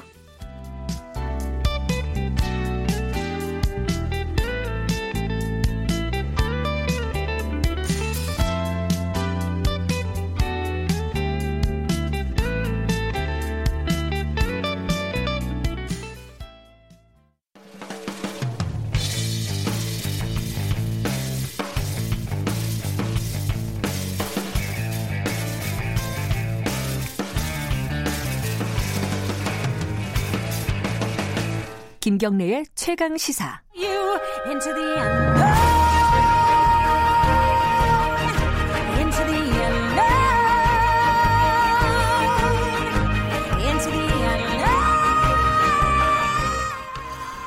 의뢰 입장에서 의뢰 목소리를 통해 함께 사는 세상을 생각하는 시간입니다. 지금은 을밀대 어, 하려고 하는데 지금 노래가 어, 영화 보신 분들은 아마 낯익은 익숙한 노래일 겁니다. 인투 디 언노운 겨울왕국 2의 주제가인데 이거를 저희들이 먼저 들려드리고 시작하는 이유가 있습니다. 들어보죠. 인생경제연구소 안진걸 소장 나와 계십니다. 안녕하세요. 네, 안녕하십니까. 이 노래를 튼 거는 겨울왕국 얘기를 하는 건가요? 아닙니다. 아니에요? 겨울왕국 2가 가져온 네. 영화관의 겨울. 정말 겨울이 되버렸어요. 이걸 좀 준비하신 멘트인데 예, 준비했습니다. 어제 밤새. 자, 제가 우리 시청 그 유튜브 시청자들 포함해 앵커님한테 어제 영화관 갔다 온 거. 어제. 영화관을 갔다 오셨어요? 당연히 저는 하루 전날은 네. 최강 시사를 위해서 최강의 준비를 한다니까요. 어, 현재 영화관에서 실제로 어, 겨울왕국 2의 스크린 독점 논란이 거센데 예. 얼마나 틀고 있는지 우리 예. 동네 멀티플렉스를 돌았죠. 예. 먼저 제가 꼭 보고 싶었던 블랙머니를 보려고 예. 한 멀티플렉스를 정말 그냥 갔으면 못 볼 뻔했어요. 네. 벌써 없어졌어요. 어 그래요? 예, 상당한 흥행을 했다고 평가를 받는 이 영화 맞아요. 예. 어, 제 이렇게 말씀드리면 좀 기분 나쁠 수도 있지만 의외로 흥행을 했던 블랙머니. 뭐, 뭐 예. 정정 감독님의 예. 그 사회 고발 영화를 좋아하는 분도 있고, 그러니까 그 예. 문제 의식이 조금 불편하게 생각하는 분도 있겠지만 어찌됐든 브로즈 나살 뭐 남영동 1985에서 예. 굉장한 이제 센세이션을 일으켰는데도 어, 정정 감독님이라든지 반독과점 대책위원회 하면 90만 정도가 보고 있다가 30만 확 줄어들어 버렸다. 음. 영화 관객 자체가. 어쨌든 예. 어제 멀티플렉스 한 군데 가니까 블랙머니는 아예 내렸고. 예, 그리고 예. 그래서 옆으로 또 갔더니 거기는 네. 틀고 있더라고요. 그래서 8시 50분 거로 보고 제가 이제 인증샷을 갖고 왔죠. 근데 한 군데 갔을 때도 어, 겨울왕국 2만 거의 다 틀고 있더라고요. 음. 자, 그러면 이런 지적이 나오는 겁니다. 겨울왕국 2가 영화가 좋습니다. 재밌습니다. 보지는 않았지만 그런 어, 평가가 많잖아요. 전 봤어요. 예. 음. 그러니까 특히 아이들이랑 같이 보러 가는 게 부모님들은 사실 아이들하고 놀아주고 싶은데 놀 수단도 많지 않고. 맞아요. 놀이공원을 가는 걸 아이들이 좋아하지 놀이공원은 돈도 많이 깨지고 비싸요, 시간도 놀이공원은. 많이 들고 네. 사실 하루가 듭니다. 네. 놀이공원 앞 또 무슨 바이킹 한번 타려면 1시간에서 1시간만 줄 서야 되고 그럼 네. 아빠는 쿠폰 받아갖고 다른 데 또 가서 줄 서고 있잖아요. 저는 놀이공원 뭐. 절대 안 갑니다. 그렇죠. 네. 그러니까 결국 영화관하고 등산이 우리 서민들이 최고의 놀인데 어 앵커나 시청자들께서는 우리나라 국민들이 영화관 몇 명이나 간다고 생각하세요? 1년에. 1인당이요? 예, 아니 1년에 총 국민들. 아, 총 국민이? 예. 우리가 한 5천만 명 잡고 성인 잡으면 한 1억 명? 아닙니다. 2억 1천만 명 정도 되십니다. 예, 2억만 명을 돈팔린 지꽤 됐습니다. 2억 어, 2억이 예. 넘어요? 그러니까 아. 우리나라 국민이 그 정도로 영화를 좋아합니다. 예. 그러면 사실은 국민 1인당 1년에 4번이나 갔다는 건데 그러네요. 아이들과 이제 그 아주 노령층 고령층을 제외하시면 성인 남녀들은 훨씬 많이 갔다는 걸 알 수 있습니다. 대여섯 번 갔다는 얘기네요. 그러니까 그만큼 예. 등산하고 영화는 우리 서민들이 굉장히 중요한 이제 문화생활의 여기생활인데 예. 갔더니 교랑 투만 틀더라는 겁니다. 음. 70% 80%를 틀라는 겁니다. 이뭐 서민 민생 대책이라는 시민단체 이제 그 민생경제연구소랑 다른 민생경제연구소 말고 또 열심히 하시는 어떤 단체가 있는데 이분들이 이제 공정거래법 위반으로 검찰에 겨울왕국 2의 아, 어, 배급사인 월트디즈니 코리아를 고발을 했는데 음. 11월 뭐 23일 기준으로 뭐 88%나 스크린 점유율을 했다. 이런 독점이 어디 있느냐라는 너무했다 그죠? 그러니까 88%는 예. 한 영화 전국 영화관의 스크린 수가 한 3천 개 정도. 근데 뭐 2,650개 정도를 틀었다고 하니까 이제 그리고 고발을 했는데 그럼 이런 이런 지적이 나올 수밖에 없죠. 사실 동시대 개봉하는 영화 수십 개가 있거든요. 네. 근데 개봉도 못하는 영화까지 하면 수백 개가 있습니다. 바꿔 오신 거 보니까 예. 뭐가 있냐. 뭐, 뭐 주만지도 있고 네. 나를 찾아 나를 찾아줘. 있고 어. 이것도 화제. 이것도 겨울왕 때 피해를 많이 보겠네요. 예, 보니까. 특히 이제 네. 어, 이 비슷한 시기에 개봉한 영화들이 피해를 보는 거죠. 네. 그걸 운 좋게 피해가면 좋겠지만 그게 그렇게 쉽지가 않잖아요. 제작 기간이 네. 이런 것도 있고 개봉도 해야 되니까.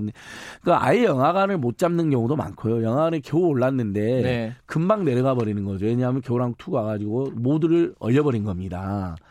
그래서 예. 이런 지적이 가능한 겁니다. 아마 시청자들께서 아니 영화가 좋으니까 많이 보겠지라는 의견도 맞는데요. 거기에 부연 설명이 하나 필요합니다. 어, 요즘에 20대, 30대들은 예약을 해서 많이 가지만 네. 40대, 50대만 해도 물론 예약하는 분도 있지만 일단 영화 보기 좋은 시간대 가서 그 중에서 제일 재밌는 걸 보자. 그런 경우들이 꽤 그런 있죠. 경우가 꽤 있습니다. 있어요, 있어요. 갔더니 어. 나는 블랙머니를 생각했더니 그건 심의 하나 조져야 하는 거로 벌써 바뀌고 있는 거예요, 막. 맞아요. 새벽에 한번 하고 밤에 한번 예. 하고 그래요. 그다음 네. 대표적인 지금 피해를 호소하는 영화 감독들이 있습니다. 자, 영화 삽질의 김병기 감독님. 어. 대통령이 7시간에 이상호 감독님, 네. 영화 졸업의 박주환 감독님, 제 이분들 다 만났어요. 네. 뭐 방송 준비돼 있고 아니거든. 네. 영화 굉장히 지금 화제에 있었잖아요. 네. 좋은 영화라는 평가를 받고 있거든요. 네. 관객들이. 영화관에서 지금 아마 시청자 여러분들께서 청취자 여러분께 처음 들어보셨다는 분도 있을 때고 다큐멘터리 영화. 예. 네. 근데 가서 봤 볼라게 해도 영화를 안 틀더라. 음. 아예 영화를 안 잡아주는 겁니다. 근데 특정 영화에는 몰빵을 해주는 거죠. 이 경우가 너무 심하다. 그래서 독과점 논란이 나오는 겁니다.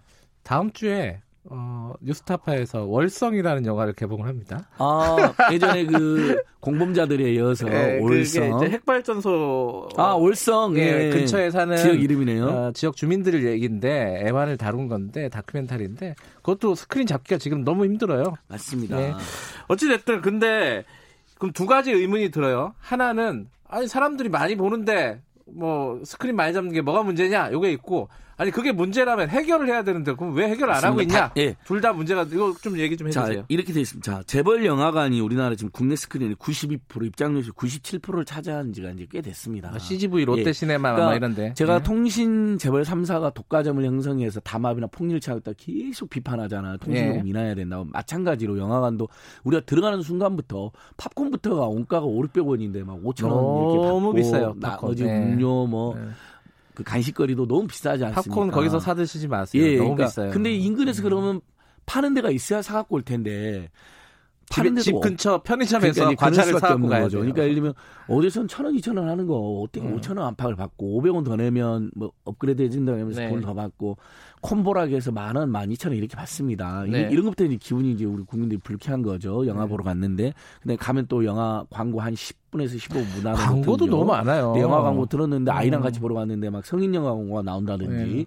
대복 광고 같은 불필요한 광고가 나오는 이런 경우를 계속 국민들 호소하고 계시는 거예요. 그런 거 규제를 못 해요? 아니 그러니까 규제를 해라고 저는 주장을 하는 어. 거고 공정거래위원회가 이제 나서야 된다. 음. 자 특정 영화를 어, 예를 들면 프랑스 같은 경우는 30% 이상 못 틀게 이제 했다는 거예요. 음. 예를 들면 10개 스크린이다. 네. 그럼 뭐 아주 잘 나간 영화가 있다. 기생충 아무리 제 아무리 뛰어난 기생충 영화가 와도 네. 세계 30% 이상 못 틀게 하는 거죠. 음. 나머지 영화들에게 기회를 주는 겁니다. 이게 자본주의가 말하는 공정한 경쟁인 거거든요. 음.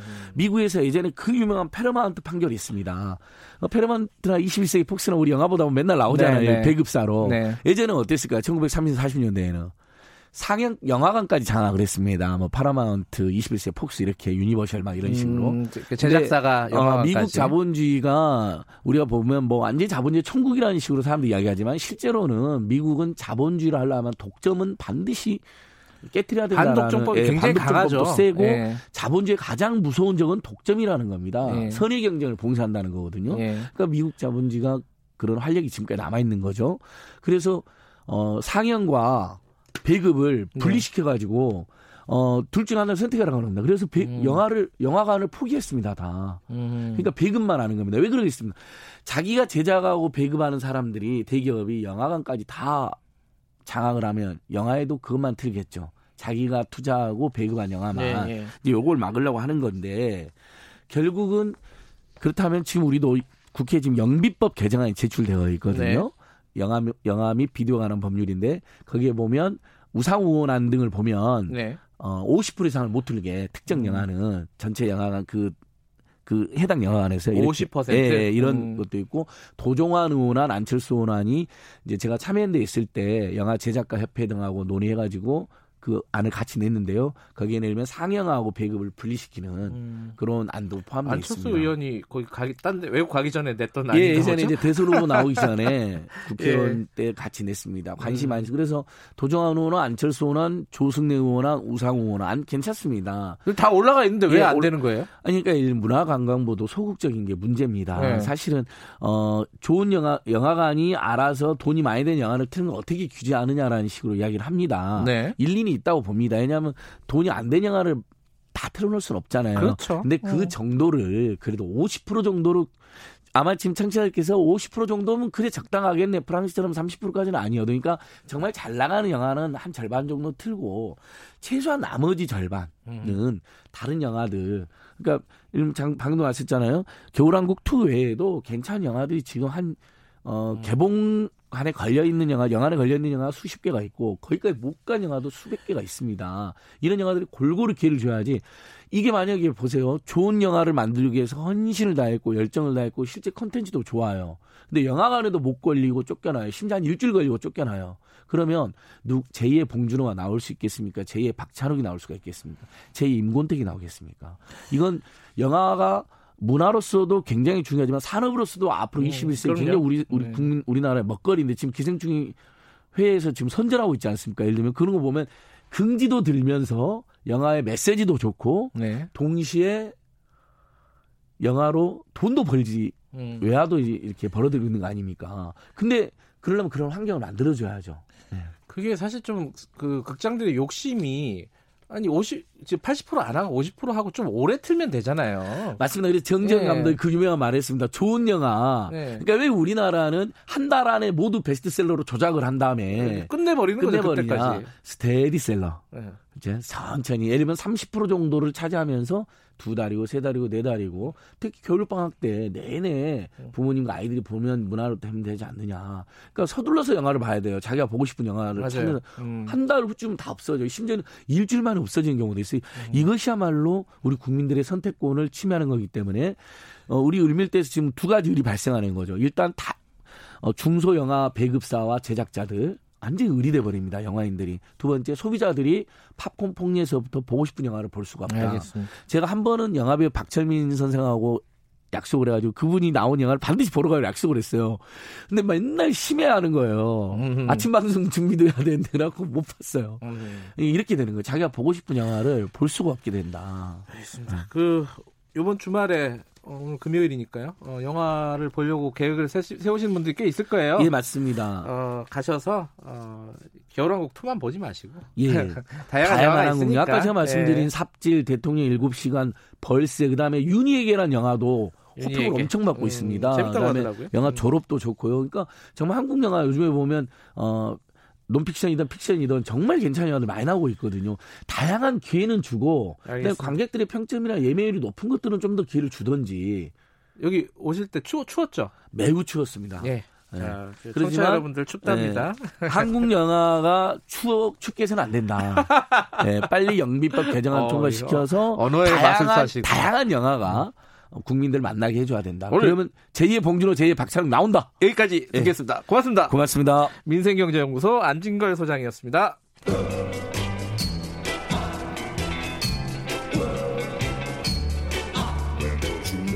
정글 같은 아침 시사의 숲에서 오늘도 웃고 울고 즐기며 사는 자연인 김경래 씨. 그의 하루 일과는 KBS 1라디오 김경래의 최강 시사를 진행하는 것으로 시작합니다. 어, 그런데 이게 무슨 소리죠? 아침부터 열심히 준비한 자연인 김경래의 밥상 같이 드셔보실래요? 후회 없는 아침 건강한 시사 김경래의 최강 시사 김경래 최강 시사 듣고 계십니다. 어, 뭐 이거 항상 계속 벌어지는 일인데요. 음, 얼마 전에 저희 방송에서도 한번 연결을 했었죠. 형제복지원 피해자분들 연결했었는데 그중에 피해자 최승우 씨가 무려 24일 동안 단식을 하다가 어, 병원에 실려간 적이 있습니다. 그리고 좀 다른 얘기인데 어, 골, 굴, 굴뚝에서 고공농성하는 노동자들 많았잖아요. 파인텍 노동자들 기억하실 겁니다. 1년 넘게 어, 굴뚝에서 농성을 하다가 내려와서 또 병원에 실려갔죠. 최근에도 뭐 톨게이트 노동자들 뭐 여러 뭐 이런 어떤 어 여러 가지 어려움에 처했다가 어 건강에 문제가 생기는 사람들이 많이 병원에 가는데 그 병원 다 어디 갔는지 뉴스에서 들으셨 들으신 분들도 있을 거예요. 유심히 들으신 분들은 녹색병원이라는 데를 가죠. 녹색병원. 왜 다들 녹색 병원으로 갈까요? 이 녹색 병원이 뭐 국가에서 운영하는 데인가? 이런 생각을 하시는 분들도 계실 겁니다. 오늘 녹색 병원 인권 치유 센터장 모시고 관련된 얘기 좀 여쭤보겠습니다. 이보라 선생님 나와 계십니다. 안녕하세요. 네, 안녕하십니까. 네. 녹색 병원이 일반 진료도 하는 병원인가요? 아, 예, 그렇습니다. 네, 당연히 네, 일반 진료도 하고 지역 주민 진료도 하고. 네. 그래요. 어, 그런데 왜 이런 일들이 벌어지면은 그 아까 형제복지원 예. 피해자라든가 뭐 굴뚝농성 노동자들 내려오면 다 왜 녹색병원으로 가는 거예요? 다른 병원이 정말 막 수만 개, 수천 개인데. 음, 예, 저희가 그동안 음, 네. 단식 진료, 단식 농성하신 분들 진료한 경험들이 많이 있다 보니까 음. 이제 단식 농성 하시거나 아니면 이제 고공 농성은 좀 약간 또 특수한 경우인데 이제 음 일반 병원에서는 좀 어, 좀 뭐랄까 어, 편하게 진료를 받기가 좀 그래요? 음. 불편한 그런 상황이어서 저희 병원으로 많이 찾아오시는 것 같습니다. 싸게 해주나요 혹시? 아니요 그런 건 아니고요. 아 뭐 경우에 따라서는 너무 이제 장기 투쟁을 하시고 음. 너무 이제 뭐 이렇게 힘드신 경우에는 저희가 이제 인권 치유 기금 이런 기금이 음. 마련돼 있어서 거기서 지원을 해드리기도 하지만 예, 보통은 이제 음, 뭐 예, 비용을 내시고 진료를 받습니다. 제가 농담처럼 얘기했지만 사실 진짜 이유는 이 녹색병원 선생님들이 이런데 직접 올라가서 또 진료를 많이 하세요. 그죠? 네. 공농성 하시는 네. 분들, 뭐 굴뚝농성 하시는 분들. 그, 그렇게 하신 지 오래됐죠? 예, 사실 저희 병원 설립 초기부터 이렇게 음. 단식 농성이나 국가 공권력 피해자분들 진료를 꾸준히 해오셨고요. 그리고 이제 이렇게 현장에 직접 가서 음. 현장에 방문해서 진료하고 하는 그런 이런 실천은 음 2017년 인권치유센터 개소 이후로 조금 더 본격적으로 음. 공식화해서 하고 있는 것 같습니다. 근데 이게 어 좀 약간 막말로 얘기하면은 이 돈 되는 일은 아니잖아요. 아, 그죠? 예. 어, 특별히 이런 일을 녹색병원에서 중점적으로 하시는 이유가 있나요? 음, 그러니까 저희 병원이 설립 당시부터 설립 그 네. 개, 설립하게 된 계기가 어, 원진 레이온이라고 하는 그런 공장에서 대규모 산업 산업재해 네, 산업재해가 예. 발생했는데 이제 그분들의 피해 보상의 과정에서 이제 녹색 병원이 탄생을 하게 그래요? 되었습니다. 예. 음. 피해 보상 기금 중에 일부를 이제 병원 설립에 아, 예, 애초에 기금으로 시작부터 예, 예. 공적인 성격이 강했군요. 예, 그리고 음. 이제 그 초대 원장님이시고 현 원장님이셨고 지금 현재도 이제 이사장님이신 양길승 원장님이 또 본인 스스로가 이제 민주화 운동 과정에서 이제 네. 그 국가 공권력 피해자이시기도 하고요. 네. 예, 그래서 이제 그런 진료들을 많이 해왔었는데 이제 음, 찾아오시는 분들을 진료를 하다가 조금 더 적극적으로 음, 음. 진료하고자 하는 그런 몇몇 의사들의 음, 힘으로 또 이제 현장 진료도 가게 되었습니다. 말씀하신 대로 뭐 돈이 되는 일은 아니지만 그렇다고 음. 또뭐 엄청 뭐 손해를 보는 일도 아니고요. 몸이 힘들잖아요. 막 위에 올라가고 직접 올라가 보신 적도 있나요? 아, 예, 저는 그 음. 그 파인텍 굴뚝 거기는 올라가진 못했고요. 네. 여러 사람들 주위에 만류로 네. 네. 아, 예, 예, 팔 힘이 부족하면 떨어질 수 있다. 아, 위험 위험할 수 있죠, 진짜. 예, 음. 예, 그래서 그때는 이제 팔 힘이 세신 분이 음. 예, 올라가셨는데 어. 그 이외에 이제 음 최근에 톨게이트 여성 예. 노동자들이 올라가셨던 요금소 서울 예. 요금소 위에 그 캐노피나 아니면 이제 이번에 형제복지원 최승훈님이 예. 올라가셨던 그 지하철 지하철 그 환, 아, 지하철역의 그 루프 예. 예. 거기 정도에는 음, 예, 그 사다리 차를 이용해서 예, 올라간 적이 많이 있습니다. 아, 그 근데 요, 요거 그냥 궁금해서 여쭤보는데, 그, 가셔가지고, 이분들 좀 건강 상태를 좀 봐야겠다, 올라가겠다, 네. 그러면 경찰들이나 이쪽에서 좀 협조를 잘 해줍니까? 어떻습니까? 음, 네, 대체로는 협조를 그래요? 해주십니다. 예. 음, 많이 좋아졌는데 예전에 막 막고 그랬던 적도 많았던 음, 것 같은데. 네, 막으면 이제 막 싸울 각오를 해서 가는데요. 보통은 이제 의사가 왔다고 하면은 이제 네. 인도적인 차원에서 인권적인 차원에서 이제 그걸 음. 막기에도 경찰들도 명분이 좀 부족하니까 보통은 네. 올려주는 편입니다. 아까 제가 말씀, 저, 어, 지금 선생님도 말씀하셨는데 최승우 씨 형제복지원. 네. 어, 단식 꽤 오래 하셨잖아요. 20일 넘게 단식 예, 24일 하시고. 괜찮으세요, 지금 건강은? 네, 원래 원래도 좀 기저 질환이 좀 있으셨는데요. 고혈압, 음. 당뇨, 뭐 협심증 이런 기저 질환이 있어서 좀 우려를 했는데 다행히 현재 큰 문제 없이 네, 음. 조금씩 회복하고 계십니다. 그래요. 그 예전 파인텍 노동자들은 1년 넘게 거기 위에 있었잖아요. 예. 그분들은 예. 건강 괜찮으세요? 지금은? 아, 예.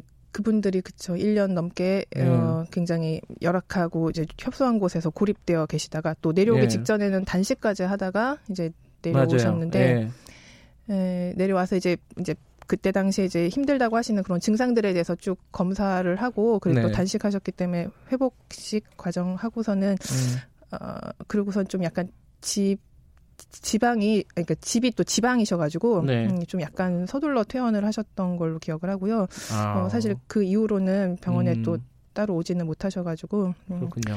복직해서 음, 뭐 회사나 가정이나 노조의 그런 일상 생활로 잘 복귀하셨기를 음. 바라고 있습니다. 이보라 선생님께서는 어, 전공 과목이 어떤 거세요? 아, 예, 저는 호흡기 내과 의사입니다. 아, 아 저는 이제 인권 치유 센터장 그래가지고 정신과 이쪽 아. 뭐 트라우마 이런 쪽인가 했는데 아, 그건 예, 아니군요. 예, 예, 음. 정신과 정신 저희 병원이 정신과 선생님의 도움을 많이 받고 있습니다. 그래서 궁금한 게 의사가 요새도 이제 의대 법대가 여전히 아직도 뭐 1등 아닙니까 그죠? 네. 대학 갈 때. 뭐 그거 하는 이유가 물론 숭고한 뜻도 좋은 뜻도 있지만은 돈 많이 벌려고 가는 경우가 많잖아요. 사실 사회적으로 음, 보면은 네. 선생님 그런 욕심 없으세요? 아, 음. 네, 뭐 그렇게 마음 먹으면 또 그렇게 살 수도 있겠지만 네, 네 저는 좀 그런 데 관심이 없어서요. 음. 관심이 없으신 거예요? 음. 네. 네. 저는 그런 게 좀 궁금하더라고요. 녹색병원에 계신 선생님들도 인터뷰도 하고 가끔 음. 뵀잖아요. 네. 그러면은 아니 뭐 똑같은 의사들인데 의사들 네. 골프 치고 뭐 돈 잘 벌고 네. 뭐 아니 종합병원에서 승진하고 이런 것들도 세속적인 욕심이라는 게 사람이 없을 수가 없잖아요. 음, 네. 근데 왜 어, 저렇게 이제 굴뚝에 올라가고 어, 뭐 그렇게 살까? 뭐 뭐가 그 사람들을 이렇게 이 사람들을 이렇게 추, 추동하는 걸까? 이런 게 부분들이 좀 궁금하더라고요. 어떻게 보세요? 음, 뭐, 본인 얘기라서 쑥스러우실 것 같긴 한데 음, 그래도 뭐 예, 다른 분들의 뭐 음, 깊은 속마음을 잘 모르겠지만 네. 제 이야기를 드리자면 네. 저는 이제 원래 좀 이렇게 뭐 역사나 사회적인 문제에 좀 관심이 많이 있었고요. 음. 네. 근데 이제 그런데 어떻게 하다 보니까 이제 의대에 가서 이제 의사가 되었는데 네. 음, 이제 의사가 의사라고 하면 이제 말씀하셨듯이 우리 사회의 약간 기득권층으로 그렇죠. 분류가 음, 되잖아요. 음, 대표적인 기득권이죠. 예. 네. 그래서 좀 약간 고민이 많았습니다. 이거를 네. 의사를 계속 해야 되나 말아야 되나. 이제 그런 고민의 과정에서 의사를 포기할 용기는 없었고, 음. 그 의사 이지만, 음, 뭔가 사회적 역할을 하는, 음, 사회적 역할과 뭐 사회적 약자, 들과 함께하는 조금이라도 음. 도움을 줄 수 있는 그런 활동을 뭘 할 수 있을까 고민을 하다가 제가 음. 제일 할 수 제일 잘할 수 있는 진료를 가지고 아하. 예, 뭐 필요한 곳에 나가 밖에 병원 바깥에 나가서 진료하는 그런 음, 이런 일을 많이 하게 된 것 같습니다. 참, 세상이 참 생각처럼 단순하지 않아요. 다들 돈 욕심 많고 그럴 것 같아도 또 안 그런 사람들이 있단 말이에요. 어쨌든 근데 이 병원이 그럼 운영이 잘 됩니까? 이 돈이 그렇게 과잉 진료하고 막 이러지는 않지를 않을 거 아니에요. 딱 봐도 그 돈은 뭐 잘 못 벌 것 같은데 운영이 잘 됩니까? 어떻습니까, 녹색병원? 네, 사실 뭐 좀 경영난이 좀 심각 했었는데요. 아, 그래요? 조금씩 회복을 하고 있습니다. 어... 몇년 전까지 좀 어려웠었는데 점차 회복하면서 이전보다는 좀 나아지고 있고, 음, 또 뭐 이렇게 저희 활동에 또 이렇게 호응해 주시면서 음. 또 이제 음, 후원 기금 해주 내주시는 분들도 많이 계시고. 음. 아 녹색병원도 후원금을 받나요? 어, 네 인권 치유 기금 요 이름으로 받기도 하고요. 최근에는 네. 이제 음, 녹색병원 음. 발전위원회 이런 이름으로 해서 이제 음. 예, 후원 기금을 또 후원하고 싶으신 분들이 만약에 있다면 방송 듣고 음. 어디를 찾아 들어가면 됩니까? 음 저희 병원 이브라 선생님한테 전화하면 됩니까? 병원, 병원 홈페이지에 들어가면 있어요? 병원 홈페이지 병원 병원 저희 병, 페이스북이 조금 더 활성화된 아, 것 같은데요. 네. 페이스북 한번 찾아보세요.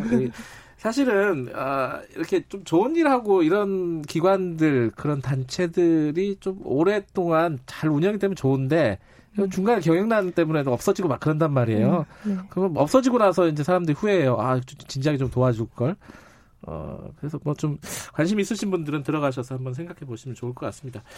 아, 근데 이제 그런 생각도 듭니다. 지금 이제 원진 레이온 사건이라고 하면 그때 산재 사건이라 그러면 90년대잖아요, 그게. 그렇죠? 네, 그렇죠. 80년대부터 해서 예. 네, 80년대 후반이었나요? 네, 네. 아, 제가 대학 다닐 때 있었거든요. 아, 원진 레이온 사건. 제가 예. 94학년도에 대학 다닐 때 그 얘기가 해결이 안 됐었어요, 원진 레이온이. 예, 예, 그렇죠. 계속 네. 투쟁하는. 근데 어쨌든 그때부터 생각하면은 지금 한 20년 넘게 흘렀습니다. 그죠? 네. 많이 변했어요. 이런 사회적인 약자들 힘들게 사는 분들 많이 좀 줄었나요? 어떻게 보십니까? 음, 음, 사실 음, 이명박 박근혜 정부 때는 네. 이제 워낙 이제 음, 뭐 보수적인 정권이고 노동자들에 대한 탄압이 이제 많이 있어서 그때는 그러려니 했는데 네.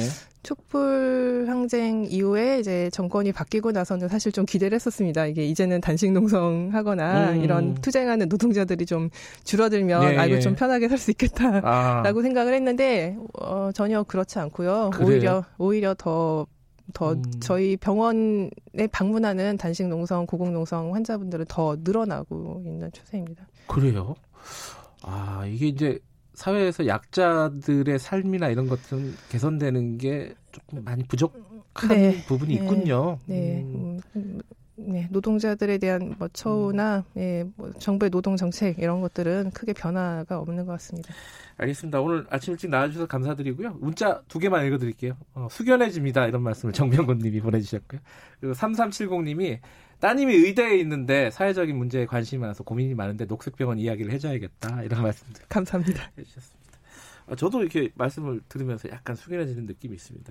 이보라 쌤이 의도한 바는 아닌 것 같은데. 오늘 고맙습니다. 네, 감사합니다. 이보라 녹색병원 인권치유센터장님이었습니다. 김경래 최강사 오늘 여기까지고요. 저는 뉴스타파 기자 김경래였고요. 다음 주 월요일 아침 7시 25분 다시 돌아오겠습니다.